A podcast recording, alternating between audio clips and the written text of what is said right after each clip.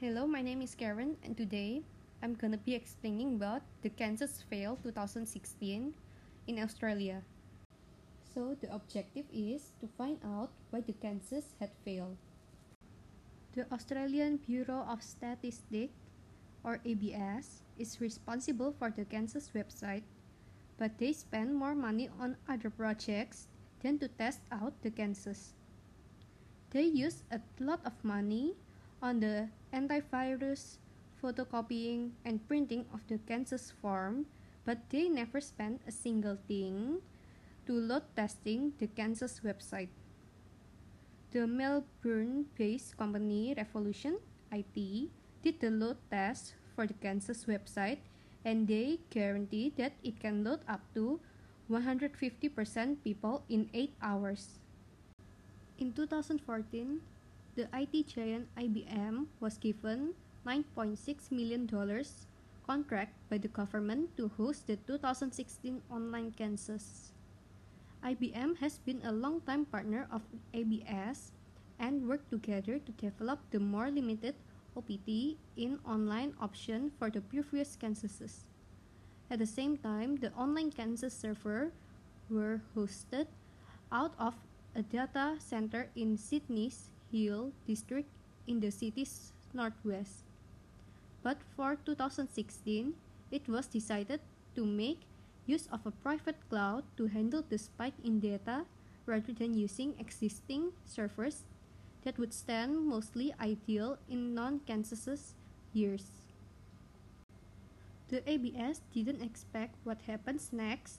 Almost the whole Australians logged in to the Census.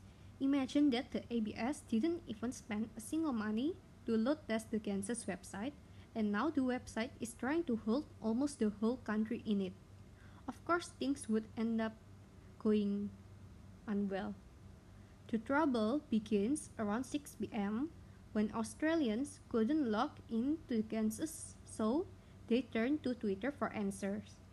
At first, the ABS replied that the website is working normally then they shifted the fault back to the public, suggesting that the people are using out-of-date browsers or maybe they were typing in the wrong web address. Later, at 10 pm, the ABS admitted that the Census had failed and they shut down the entire site. The ABS chief statistician David Kalish told the ABC radio that the Census website was shut down after being hacked. Meanwhile, Labor is calling for the small business minister, Michael McCormack, who was responsible for the Census, to resign. Shadow Assistant Treasurer Andrew Leigh said the government failed to properly explain its decision to take the national survey online. If you can't get the Census right, how can you govern the country? He told the ABC radio.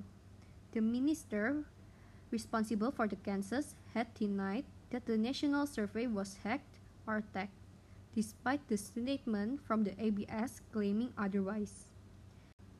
In my opinion, the ABS should have test load the Census first. They should have expected that many people would log in at once, so they should have been better prepared. After the Census is shut down, the ABS claimed that it was hacked. The ABS refused to be the one to be blamed. The Australians would have panicked because if the Census is hacked, then that means that their data could be stolen. So the government stated that it was an attempt to frustrate the collection of data and told the people that their data is safe. Even though what the government claims completely contradicts the news on Twitch and the ABS, but it did leave an unsolved mystery that managed to calm down most people. From all this information that I gained, I suggest that next time the ABS should spend almost all they have to really test out the Census before releasing it. They should have made the Census their top priority rather than prioritizing other projects that they're doing. Thank you for listening and God bless you.